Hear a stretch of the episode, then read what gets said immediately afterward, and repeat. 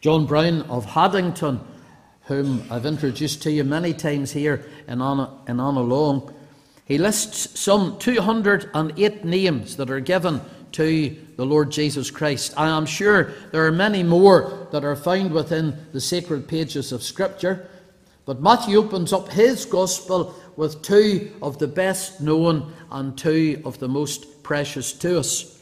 And I think it's it's possible to become so familiarized with these names that they, as it were, gloss over our understanding and we fail to appreciate what they said to us.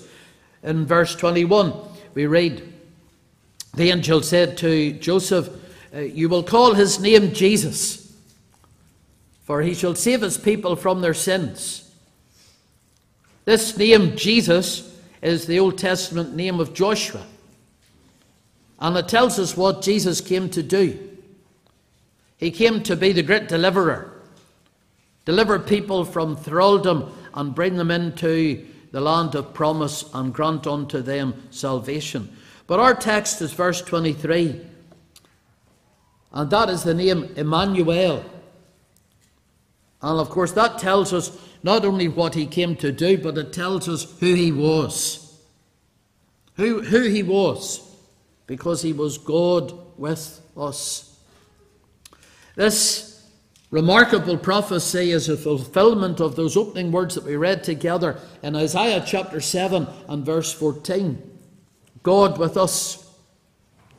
And I think it's significant. I, I, I, it's important for us Gentiles that that name was interpreted for us. That's what the Bible actually says. It, it was interpreted for us because the Bible speaks to all of mankind, not just to Jew, it speaks to Gentile as well. And so the Lord has a word in season for us, even today. Emmanuel. Emmanuel, which being interpreted is God with us. In the Old Testament scriptures, the presence of God was very real to the Lord's people, and the Shekinah glory, it overshadowed the, the tabernacle in the wilderness. It was manifest in the temple in Jerusalem. God was there with his people in a very real, visible, physical way. But in the New Testament scriptures, God came to dwell amongst his people. And that's the difference. There wasn't just the physical manifestation of the Shekinah glory of the, of the crowd, the, the cloud of glory. God Himself came down. And God Himself came down in the person of the second member of the Trinity, the Son of God, to dwell amongst us. God came down. And now a more spiritual uh, description is given to supersede the old economy. And in the New Testament scriptures, we have Jesus who has come to dwell with us in the flesh, God with us. Here we come to this wonderful doctrine of the incarnation. It's a big word, simply meaning God in human flesh. The doctrine of the incarnation is simply God in human flesh. And it's the very cornerstone of all that we believe as Christians. That God came down and dwelt in human flesh. And I want to stop with you today at Matthew 123 and just look at this wonderful description that's given to us here of who Jesus was. He was Emmanuel, God with us. What does this tell us today? Well, first of all, it tells us that it was deity who came down. The one who came and veiled his glory in human flesh was and is God. He was divine. In our members' class over the past few weeks, we've been looking at the, uh, the, the different proofs for the deity of Christ and we don't have to go through them all, but if I could just highlight them for you again today. Here's the cornerstone. Here is the foundation of historic Christianity itself. One, the names and the titles of deity belong to the Lord Jesus Christ. He's called the first and the last, who was and is and is to come. He's the Almighty, He's the everlasting Father. And all of those titles and all of the many hundreds of other titles given to him, they embody and they express his Godhead. If you turn back just to Isaiah 9, eh, the, the whole of Isaiah is an unfolding of the Messiah, the Lord Jesus Christ. So in Isaiah 7, we read about the virgin's birth, verse 14. And in Isaiah 9, we read of this one who was to come. Verse 6, it tells us, Unto us a child is born, unto us a son is given, and the government shall be upon his shoulder, and his name shall be called. And then what's it called? Wonderful Counselor, the Mighty God, the Everlasting Father, the Prince of Peace. Nothing could be attributed to the Lord Jesus Christ from Isaiah chapter 9 and verse 6. Even if you'd never read anything else, but you wouldn't come to believe and understand, He's the mighty God. Jesus is the mighty God in human flesh. And even as He was the little babe in the manger at Bethlehem, He was still God. The works of deity are also given to Him. Those verses in Colossians 1:16 reminds us, for by him, that is by Jesus, were all things created that are in heaven and that are in earth, visible and invisible. The Bible not only describes creation as belonging to him, but ascribes the, the sustaining of creation as belonging to him. So God just didn't create things and throw them out there. That doesn't work like that. We wouldn't exist very long but in his mighty power, he sustains them, he keeps them where they are. This great earth that we live on, he sustains it, he keeps it, he, he, he maintains it. Another line of proof is that the divine attributes are ascribed to Christ. He's unchanging, he's ever the same. That little babe that was in the manger at Bethlehem, uh, though he was the, the child in the manger, He was God. And as God, He is unchanging and ever the same, and time or space can never conflict Him or change Him. Uh, and all of the attributes of God are ascribed to Christ. Why? Because He was truly God. We worship. We worship not a little doll that's in a manger, but we worship Christ who was manifest in human flesh. The fact that religious worship is given to him as another line of proof that he was God. I, I love how the wise men came. We have this scene in the Christmas cards of the wise men coming to the manger. I, I don't believe they came to the manger. It was some time later on they found the infant Saviour. But when they came into the house, that's what it says in Matthew 2 11 they saw the young child with Mary, his mother, and fell down and worshipped him. They worshipped him. And we worship only God. And so this little child was God. We remember today the first Advent. But we thank God today that our Emmanuel is still God with us. He hasn't changed. Secondly, Emmanuel is God revealed. In the person of the Lord Jesus Christ, God revealed the great objective of his mission on earth, and it was to make God known to man in all of his divine perfections. Nature wasn't enough. Nature told us that there was a creator, but nature in of itself could not tell us how we could be saved, how we could have our sins forgiven.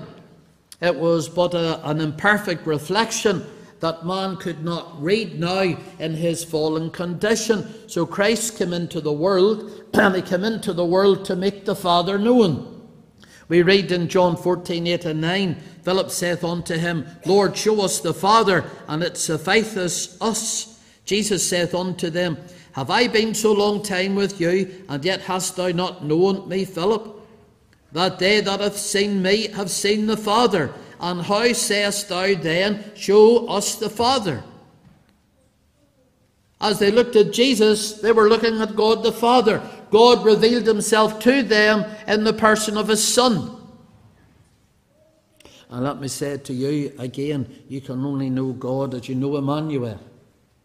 You can only know God as you know Emmanuel. And it's through knowing Jesus that you know God. If you don't know the Lord Jesus today, you might be in God's house, you might be with God's people, but if you don't know Him in a saving personal manner, you do not know Emmanuel. The incarnation of the Son of God was uh, the divine manner of bringing sinners to Himself. Sinners could not come by themselves. They couldn't come. The invite was sent to come, but they couldn't come themselves. so the Father sent the Son to bring them. That's the gospel. The Father sent the Son from heaven to bring sinners to Himself because sinners couldn't come themselves. They were helpless. They hadn't the ability, they hadn't the power. And so God sent the Son, and the Son pledged Himself to bring to the Father all that the, the, the Father had given to Him. Ah, there is a way back to God, and it's through the Lord Jesus Christ. Remember what He said to Thomas, John 14 again. Thomas wanted to find the way to heaven, and, and Jesus looked at him in amazement and said, He said, Thomas, I am the way. And maybe some of you today are looking for some other way. Let me tell you, it's still the same way. There's only through Jesus that you'll get to heaven. Jesus said, I'm the way. Through the incarnation, God is revealed as sin forgiving and reconciling. The veil is taken away. At the cross of Calvary, something wonderful happened as Jesus was dying on the cross. The veil in the temple was rent from the, the top to the bottom. And God revealed himself through Christ as the one who is forgiving and reconciling. And we serve a forgiving God today and a, reconciling God today through the ministry of his Son, the Lord Jesus Christ. That's why I wanted you to sing those lovely words of Isaac Watts. Until God in human flesh I see, my thoughts no comfort find. The holy, just, and sacred three are terrors to my mind. But if Emmanuel's face appear, my hope, my joy begins. His name forbids my slavish fear. His grace remove my sins. It's the lovely face of Jesus that tells us that God is reconciled. Have you seen it today? By faith, have you seen it? Through the incarnation, Christ partook of our humanity. Oh, here's amazing, amazing truth of the Bible. Christ took into union with himself our humanity because the Catechism teaches us that he took it to himself a true body and a reasonable soul. Christ had a soul. He had a soul. He had a true body. It was flesh and blood. It felt pain. It knew grief. It knew sorrow. It knew everything that you and I know, but yet without sin. What an amazing truth. Christ, the Son of God, became man by taking unto himself a true body and a reasonable soul, being conceived by the power of the Holy Ghost in the womb of the Virgin Mary and born of her yet without sin. It's that last bit that sets him apart. Yet without sin. All those proofs that are given in the Catechism, I would commend them to you. It says in 1 John 3 and 5, And ye know that he was manifested to take away our sins, and in him is no sin. He was manifested, that's why he came. He came to take away sin, but in him there was no sin. He was flawless, spotless, perfect. Because if there only had been even the taint of sin in Emmanuel, he couldn't have taken away his sin. He would have needed somebody to take away his sin. But he's Emmanuel. Uh, we stand back and uh, we marvel today how he revealed the way to the Father. Thirdly, Emmanuel is with us redemptively. He, he came to bear away those sins even as the babe in the manger, surrounded by those shepherds, by his father, mother, he was the Lamb of God slain from before the very foundation of the world. Every life has a purpose. Every life has value. That's what we as Christians believe. Every life has purpose, every life has value. That's why we, we, we believe in the protection of the unborn child. That's why we believe in preserving the life of the aged. Right to the moment of death, they have value. But no child was ever born with the value as Emmanuel. The whole of redemptive history pivoted on him. He came to do what Adam couldn't do. Adam could not live a life of perfection. He, he fell. He broke the law of God, and as he broke the law of God, the curse of the law of God fell upon us all. Outwardly, inwardly, he was a broken man, and you and I broken in him. But the Lord Jesus, he came to fulfill everything that Adam couldn't do. He lived the perfect life. He fulfilled the law to, to its last nth degree. Every jot and tittle was fulfilled by Christ, and more than all of that, he satisfied the judgment of the law for sin by his death on the cross. And he's still with us savingly. And I thank God today that there are souls in this meeting that are saved at the end of the year that were not saved at the start of the year. But I look out and I know that there are still ones who are still not saved as we come to the end of the old year. And today is your opportunity to savingly come to the Lord Jesus Christ and to trust in Him. And it was because He was God that His redeeming work had such efficacy. If he'd not been God manifested in, in the human flesh, his, his death would just have been like all others. But it was the divine efficacy that gave it the potency. Because we read that it is by the blood of God that sin is cleansed, it is by the righteousness of God that we're justified, it is by the grace of God that we're saved. All of those uh, divine attributes that are put to Christ are given over to us. He's with us. He's still with us in a saving manner. And Christ will still be saving souls until the last trumpet calls. And all of the sheep for whom he died, they're all going to be gathered in. Every last one of them. I want to close by saying to you Emmanuel's with us in all of the realities of life. As Christians, we believe that all of history is foreknown, prearranged, shaped by God, predestined by God. As sometimes so difficult for us to grasp and to understand. There's nothing accidental happening or by mere chance. That's big that's true of the big issues, but it's also true of the small issues. From our first breath to our last breath, our life is in his hands. He's with us in our joys. You just look at the, the Advent story, we'll see all this unfolding. He's with us in our joys.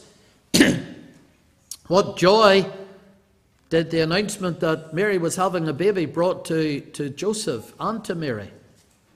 And it brought joy to others. We, we read when Mary went to visit her cousin Elizabeth, and she, in her old age, was bearing uh, John the Baptist. We, we read, As soon as the voice of thy salutation sounded in mine ears.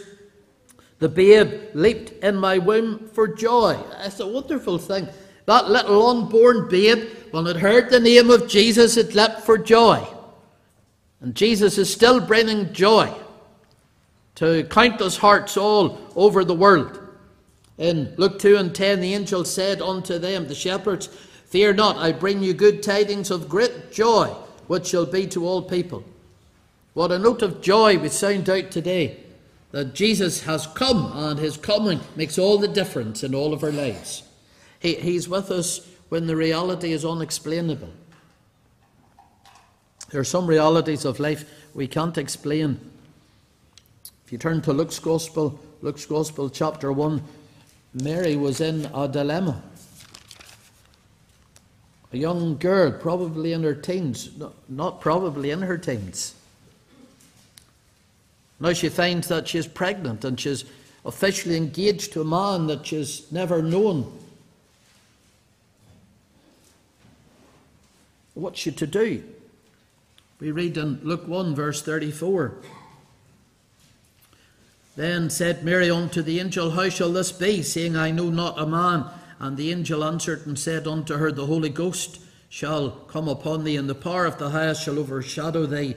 Therefore also that holy thing which shall be born of thee shall be called the Son of God.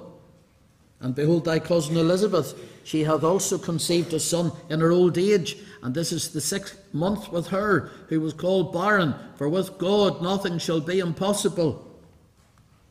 Maybe you're, you're facing some of those unexplainable realities in life today. And as you face some of those unexplained realities in life today, just put that verse 37 over them all. With God, nothing shall be impossible. He's with us in our ever changing circumstances. Mary and Joseph had to travel from their home to Bethlehem. Why? Because away hundred, hundreds of miles in Rome, uh, uh, the emperor had decreed that everybody had to sign up to the census, and they had to sign up to the census because he wanted to tax the whole empire once again. And so Mary and Joseph had to make the whole journey to Bethlehem. then they had to make the whole journey in Matthew chapter 2, uh, 13, 15, down into Egypt. Do you think Mary and Joseph were beyond even their village in their young life? I, I doubt if they were even just a few miles from beyond where they were born. And now they're travelling the whole of, of Israel. Now they're travelling into a foreign country. Uh, now they are outcasts fleeing for their life. Life changes. Your circumstances could well change very quickly. They can change overnight, they can change in a moment. But He's with us. He's with us when our souls are pierced through with grief. Newborn babies are meant to bring great joy to mothers, but Mary was told in Luke chapter 2, verse 34. Remember that great prophecy of Simeon? he said, This child is set for the fall and rising again of many in Israel, and for a sign which shall be spoken against. People were going to speak against her child. Yes, sword shall pierce through thy own soul also. She was going to have heartache and pain. But Emmanuel was going to be with her.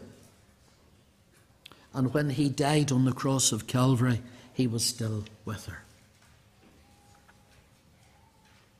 He's with us right throughout the journey. When we're filled with fear and dread, read again Matthew 1 20, 21.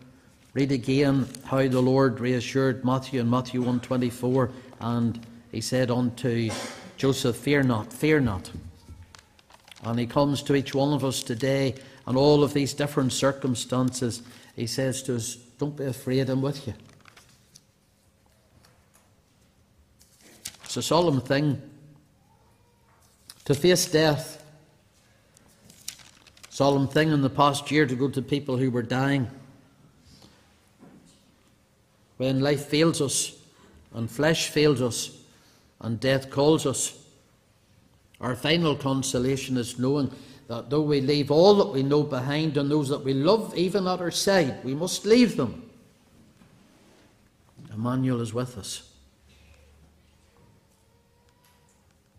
In every situation, He's with His people. He is God with us. In death, He's still Emmanuel, God with us. And in eternity, He still will be Emmanuel, God with us, and we with Him for all eternity. And I think that's a blessed truth to meditate upon any day of the year, but especially this day, which is Christmas Eve. Now, the reverse of this truth is alarming, isn't it? And the reverse of the truth is if you cannot say Emmanuel with me, well, then you have rather to say Emmanuel from me. He's either with you or from you. Well, tell me today, if he's with you, you can rejoice with the Joseph in this lovely description that was given here in Matthew 123. If he's not with you, if you're not saved today, you've been saying all year, Well, God from me, from me. I, I don't want to walk with him. But he comes and he knocks at your heart's door and he says, Open and let me in. The doors were closed at Bethlehem to Mary and Joseph for, for a whole host of different reasons.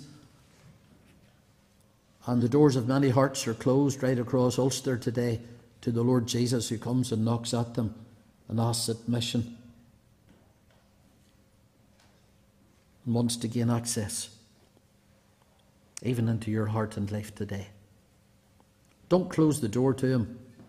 Open the door of your heart to him and bid him enter while you may.